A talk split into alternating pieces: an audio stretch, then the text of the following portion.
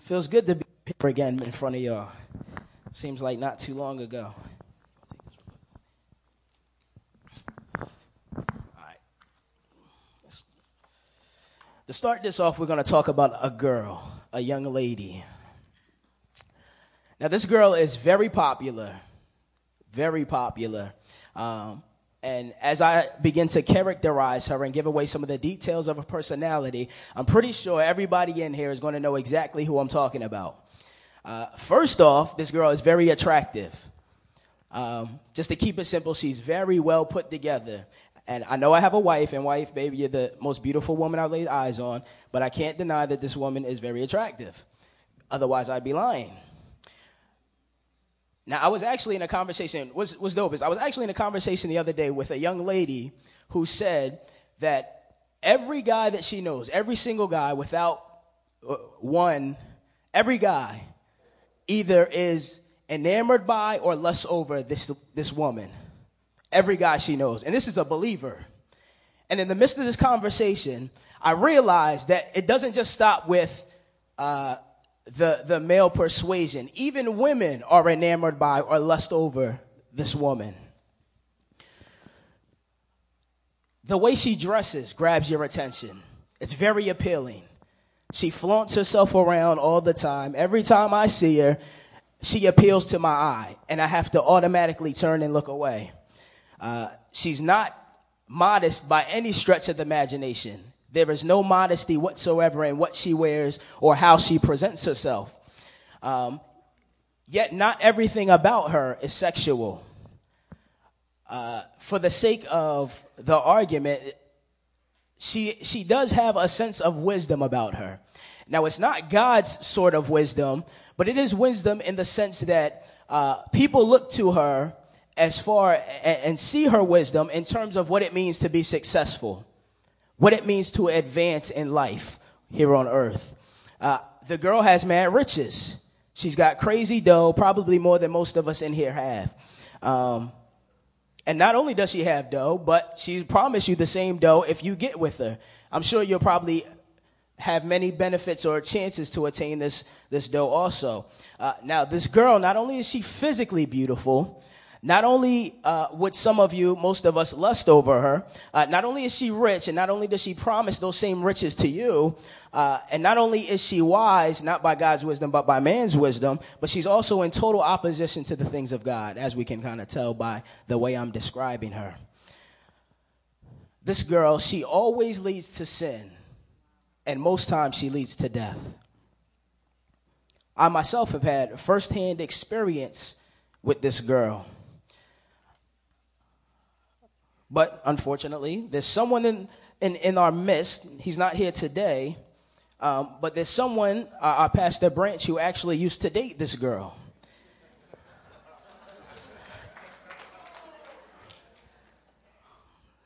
And for those of y'all who don't know, uh, this girl's name is World. World. Not so much the people, but the world is a system, a way of doing things. God doesn't want to patch the world up hoping there's hope. He's already told us there's no hope for this world. uh, so today, I want to talk about overcoming the world. Overcoming the world and what role loving God and loving the people of God play in overcoming the world. Turn with me to 1 John. 1 John chapter 5. 1 John chapter 5.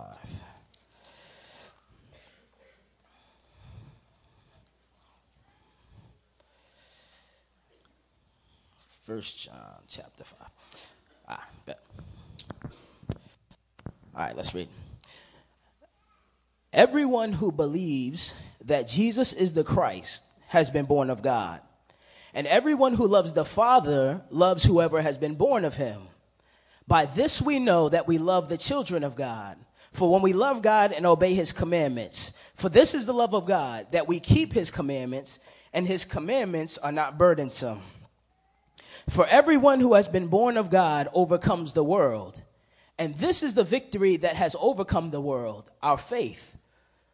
Who is it that overcomes the world except the one who believes that Jesus is the Son of God? Verse 1 Everyone who believes that Jesus is born of the Christ. Here, the Christian brother is described by his faith. John is describing him by his faith. He that believes that Jesus is the Christ, he that believes that he's the Messiah, that he is the Son of God by nature and by office, that he is the chief of the whole anointed world, that he is the chief, the head of all the prophets, priests, and king, that he is the Son of God. Is or everyone who has believes that Jesus is the Son of God, so he's described by his faith. Number two, uh, has been born of God, so the believer is dignified by his descent meaning he's born of God. The principle of faith or the new nature that springs from uh, being born of God uh, is generated by the Spirit of God. Therefore, sonship and adoption are no longer appropriated under the Abrahamic scene according to the flesh. That being said, all, belie- all believers, as we know, are products of sin, uh, yet because of the work of the Spirit, we're descended from God. So everyone who believes that Jesus is the Christ uh, has been born of God or now is descended um, from God. Uh, in the next verse, we're going to look at love being clarified. Love being clarified. Uh, and everyone who believes that Jesus is the Christ has been born of God, and everyone who loves the Father loves whoever has been born of him what John is saying here is whether or not a believer exhibits an admirable life, he should be an object of his fellow Christians' love. Whether or not that believer is meeting up to the norm or the standard, the, the degree with which we love our brothers and sisters in Christ should not change. Now, I'm clumping myself into this category because we have the church are very, we the church are very good at condemning and judging people or not loving them like we should because they don't benefit us. Mm. And we do this to the world at, at, almost at a fault, and that's one thing. But even amongst the church, there's dissension because the way that we love is, is, is completely jacked up. I was told, uh, uh, and I was in a conversation the other day, and a believer came up to me, and we were talking about uh, church uh, and our relationship with people in the church. And basically, what they said to me in a nutshell was, I don't mess with church people. This is a believer talking. And, and she said, I don't mess with church people because number one, they're untrustworthy, they gossip, I don't feel loved. I would much rather chill with the people in the world because they love me more. Did somebody say all? Did I hear that? No, okay. Sorry. uh, but the love that uh, we're supposed to have, the love that John here is clearly displaying, um, says that. Uh, okay. The love that we should have for our fellow believers shouldn't spring from something likable in their personality. It shouldn't spring from the position that they hold. It shouldn't just come because you like them a lot and they get along with everybody else. Uh, like that's not the, the, the type of love that God is calling us to have. Uh, he's not calling us to have a love based on how we can benefit, but we're supposed to love our fellow believers based on their paternity, based on who they've descended from. And since we all have been born uh, from Christ and through the Spirit, and they've been born and descended from Christ through the Spirit, we're supposed to love them, number one, because we have the same Father, number two, because they're now our brothers and sisters. So basically, a love for God's children is not mere sentiment or verbal expression, but is inseparable from loving God and obeying His commandments. And it's evident. It's evident. You can always tell when somebody doesn't really like the people of God or doesn't really like being around the people of God. Because uh, most times, uh, people who don't enjoy the people of God, they just want to be around uh, so that they can either know all about your business and then gossip. Uh, you can tell because they usually don't have close relationships with people who are Christ minded uh, and that the Lord will use to sanctify them in their spiritual growth. Uh, and most times they're all about themselves and will just jump from person to person, dumping all their baggage and all of their junk and just become like a leech where they're emotionally draining the, the community, the body. Uh, now, if you're one of these types of people, or if you know a person like this, it's imperative that you evaluate whether or not you really enjoy the people of the Lord, whether or not you really uh, love them. Now, this is key because a love for the people of God is really just an indicator of the fruitfulness uh, that you have in a relation to the source, the source being God Himself. Again, what it means to love, to obey His commands uh, the Apostle John here, is reducing love for God and his fellow believers to a basic understanding. A person who obeys God's commands is doing what is right, both towards God and towards his fellow believers, and is essentially loving God um, and his fellow believers. But I want to make sure that we're seeing this love to God and other believers in the same light as the one uh, whom we receive this love from. So turn with me to 1 John 3 uh, 16 and 17. 1 John 3 16 and 17. By this we know love, that he laid down his life for us, and we ought to lay down our lives for our brothers. But if anyone has the world's goods and sees his brother in need, yet closes his heart against him, how does God's love abide in him? This love, this love that tells us to love God and our brothers, it must be remembered as one that includes the willingness to sacrifice for one's brother. So here we see how John clarifies what love looks like. If you believe that Jesus is the Son of God, you have been born by God, which would then cause you to love the Father. And if you love the Father, then you also love his other children, who are your brothers and sisters.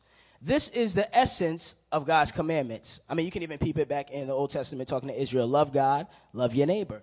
So this isn't anything new he's telling them. This is an old commandment. So if you're here looking for something new, you're at the wrong place. And here lies the truth of our love to God, and it appears in our obedience. For it says, For this is the love of God, that we keep his commandments. And keeping his commandments requires a spirit to do so. And not only a spirit that is inclined to do so, but a spirit that enjoys in keeping his commandments. Jump back to 1 John 5 with me. Verse 2.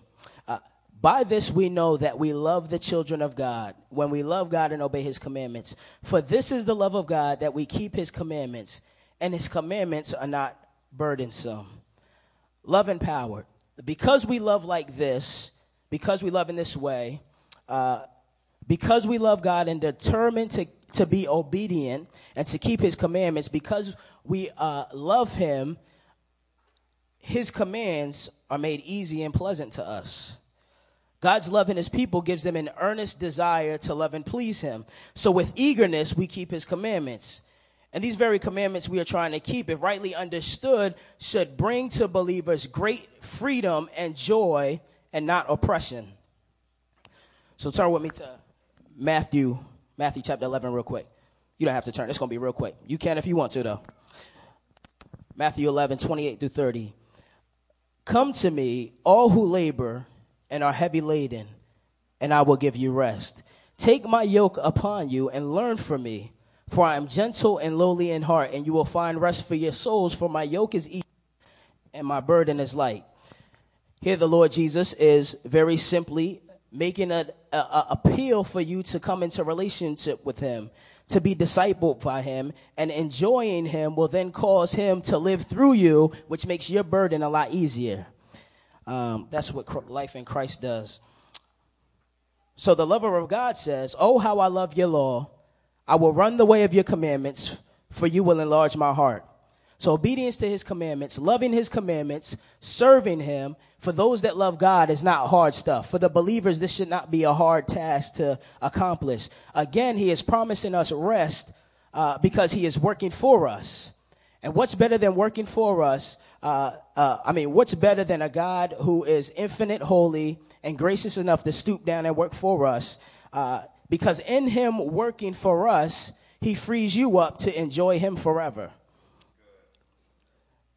You see, in Him working for us rather than needing our work, he magnifies his own glorious self sufficiency, which of course points back against his glory. For everyone, verse 4, for everyone who has been born of God overcomes the world. Now, we've stated earlier in, in, in, the intro that the world here is referring to a system, a way of doing things, a lifestyle that is in direct opposition to God. And though this text is saying that overcoming the world is a task that's already been completed, it's already been done for the believer, I want to look exactly uh, at what exactly the world and the system we are overcoming. Uh, and I, I want to look at the world in, in terms of that, uh, just to make sure. Even even though John here is saying, like for the believer, for those that are born of God, the world has already been overcome. But I don't want to rush too far past it because then you look at the opponent as just measly and unable to harm you at all. In basketball, that's something they call as a trap game. Uh, it's when you're you, normally it's when a very good team uh, is looking past an opponent that's right in front of them because they already figure that they're defeated, and then they look on to the next opponent, and because they didn't prepare for the opponent in front of them, they end up losing. So that's not something I want to happen with with us as believers. Even though the Lord, even though John here is saying, listen, if you're a believer, the world has already been overcome. I don't want us to just simply uh, throw the world out and act like it's not there and it's not enticing, it's not appealing, and it won't take hold of us. Turn with me to uh, first, first John chapter two, chapter two, verse uh, verses fifteen and sixteen. First John chapter two, verses fifteen and sixteen.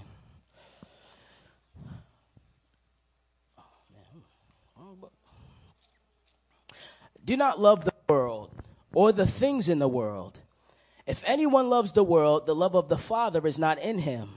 For all that is in the world is the desires of the flesh, the desires of the eyes, and pride of life. Some Bibles may read the lust of the flesh, lust of the eyes, and the pride of life. This is what I call my three G's the lust of the flesh to gratify, lust of the eyes to get, and the pride of life glory. The lust of to gratify, the lust to get, and the lust for glory. What John is saying is that here we need to be crucified to the world, to be mortified to the things, to the affairs, and to the enticements of it. The heart of the man is narrow and cannot contain both legs, for it's too big. It's impossible. The world draws down the heart of man, uh, and so the more the love of the world prevails, the more of the love for, uh, for God dwindles and decays. Now, this love or lust is something that we see from the text is not appointed from God. In fact, he calls it calls us from it. Unfortunately, this left intrudes itself from the world, and the world becomes a usurper of our affections. Now, the world physically considered is a good thing, created by God, um, and, should be seen as something good. It should be seen as something to be admired, as the work of the Lord, something that is a shining forth of His reflection. But because we're in a corrupted state of sin, it instigates and inflames our vile affections and forms an alliance with the flesh. And then the flesh and the world join hand in hand and pit itself against God. Now, the lust of the flesh, being subjectively uh, is the appetite of indulging fleshly pleasures. And objectively, we can see the flesh, the lust of the flesh, as being all of those things that excite and inflame the desires of the flesh. Then there's the lust of the eyes. The eyes are delighted with treasures, riches, and rich possessions are craved by the eye. And then we have the, the pride of life, a vain mind craving the grandeur of a glorious life. It belongs to the one who thirsts after honor and applause. Now, mind you, the desires of the world are screaming out for attention. Galatians 5 says that the, the spirit and the flesh are, have daily and constantly pitted themselves against one another and are screaming to let their passions be known. So it's not like the flesh in the world are sitting back, letting you walk by without trying to entice you or grab hold of you. So we see in Galatians 5 that the spirit and the flesh are pitted against one another, and basically you have to make a choice. But many times the issue is not that we want to be satisfied, it's that we're far too easily satisfied with the things in the world. Now, the love of these things, these temporal things that draw you away uh, from the Father, are from the world and not from the Father, as we see uh, in verse 16. Uh, that uh, the world, okay, so it's 16. For all that's in the world, desires of the flesh, desires of the eyes, pride of life, is not from the Father, but it's from the world. Unfortunately, we, we, we've come in a day and age uh, where many of us are tired of, especially myself, hearing a whacked out gospel uh, where people are encouraged not only to uh, attain, uh, but expect all of these things in the world that John is telling us don't come from the Father. And because of it, we're pushing believers to enjoy these things. We're pushing believers to a self centered gospel uh, where they're being drawn more and more to self because their main objective is trying to obtain all of these temporal things. So uh, ba- we can basically ascribe that the promises that God usually makes are not for the here and now. I mean, He does work amongst us while we're here, uh, but the majority of the time, when God promises something, it's for the eternal. So if you really want the blessings God has for you, and you really want those 10 steps to a better life, trust Jesus and hope in the eternal. I know that's only two, but trust Jesus and hope in the eternal. The difficulty, though, is that the world offers instant gratification. The world offers something tangible that we can put our hands on right now. So it's difficult to reject the things of the world that we can have now and hope in things that we can't see that are promised to us in the future. Unfortunately, many people don't read verse 17 of John 2, where he says, And the world is passing away along with its desires. So the point in relying and hoping in these temporal things is useless. Let's go back to the text, 1 John 5, uh, verse 4. For everyone who has been born of God overcomes the world. And this is the victory that has overcome the world our faith. Here we see that our faith is the key to overcoming the world. Now, I hear people talking all the time about their faith and just throwing the word around and not really knowing what it means. Uh, you hear people all the time say, Oh, I've got to rely on my faith more. As long as I still have my faith, uh, unless you have a clear understanding uh, of what that faith is, you will never over, uh, overcome the things of this world. Uh, and many times, people who don't have a clear understanding of what their faith really means, they're the ones that not only won't overcome, but they don't want to overcome the things of the world. They would much rather stay in it. An incomplete understanding of the Christian faith uh, becomes evident in their love for the world and their retreating love for the things of God. It is evident in that faith and love go hand in hand and are vitally related. You see, faith is a, is a basic principle, but a faith that does not manifest itself in love uh, towards both God and man is dead and worthless. The Christian love, uh, the Christian must, one, love God, love the people of God, and the things of God supremely, or he'll never be able to overcome the world. Who is it that overcomes the world except the one who believes that Jesus is the Son of God. If your affection and your attention, if your goals and your aspirations, your friends, where you have fun, if all these things are set into the things of the world, then I would highly suggest you do what 2 Corinthians 13 5 says when it says, Examine yourself to test and see if you're actually in the faith.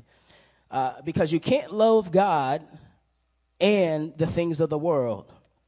It's impossible. It's utterly impossible. And if you do love God and you do take enjoying uh, God and obeying His commandments, then you have already been granted the victory. just thinking even about the earthly life of Jesus, and uh, Mace last week murdered it, uh, and he was talking about just uh, the a life with Christ.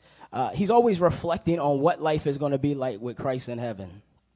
Always reflecting on on that, uh, and, and, just thinking about that, and thinking about what victory over the world uh, means to us believers, where we no longer have to wrestle with the lust of the flesh, where we no have longer have to wrestle with the, the, desires of our eyes, where we no longer have to wrestle with uh, the boastfulness and the pride of life.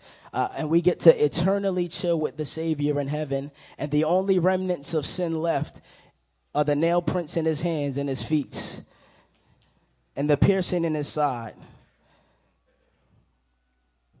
Like B said, just imagine. So everyone who believes that Jesus is the Christ has been born of God. And everyone who loves the Father loves whoever has been born of him. By this we know that we love the children of God. When we love God and obey his commandments, for this is the love of God, that we keep his commandments. And his commandments are not burdensome. For everyone who has been born of God overcomes the world. And this is the victory that overcomes the world our faith. Who is it that overcomes the world except the one who believes that Jesus is the Son of God? Ah. I thought that was going to be a little longer, but it wasn't. So I'm finished. Praise God. Praise God.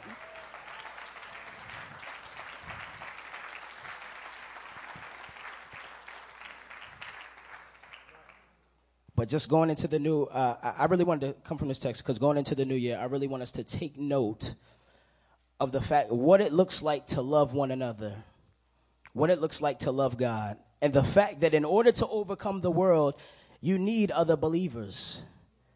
And not only do you need them, but you need to love them, not with a love that's selfish and beneficial to you, but a sacrificial love that says, I'm going to love them not based on their personality, not based on what they can do for me, but based on the fact that just like me, the Lord saved them through grace. So, ah, praise God. Let's pray. Ah, Lord.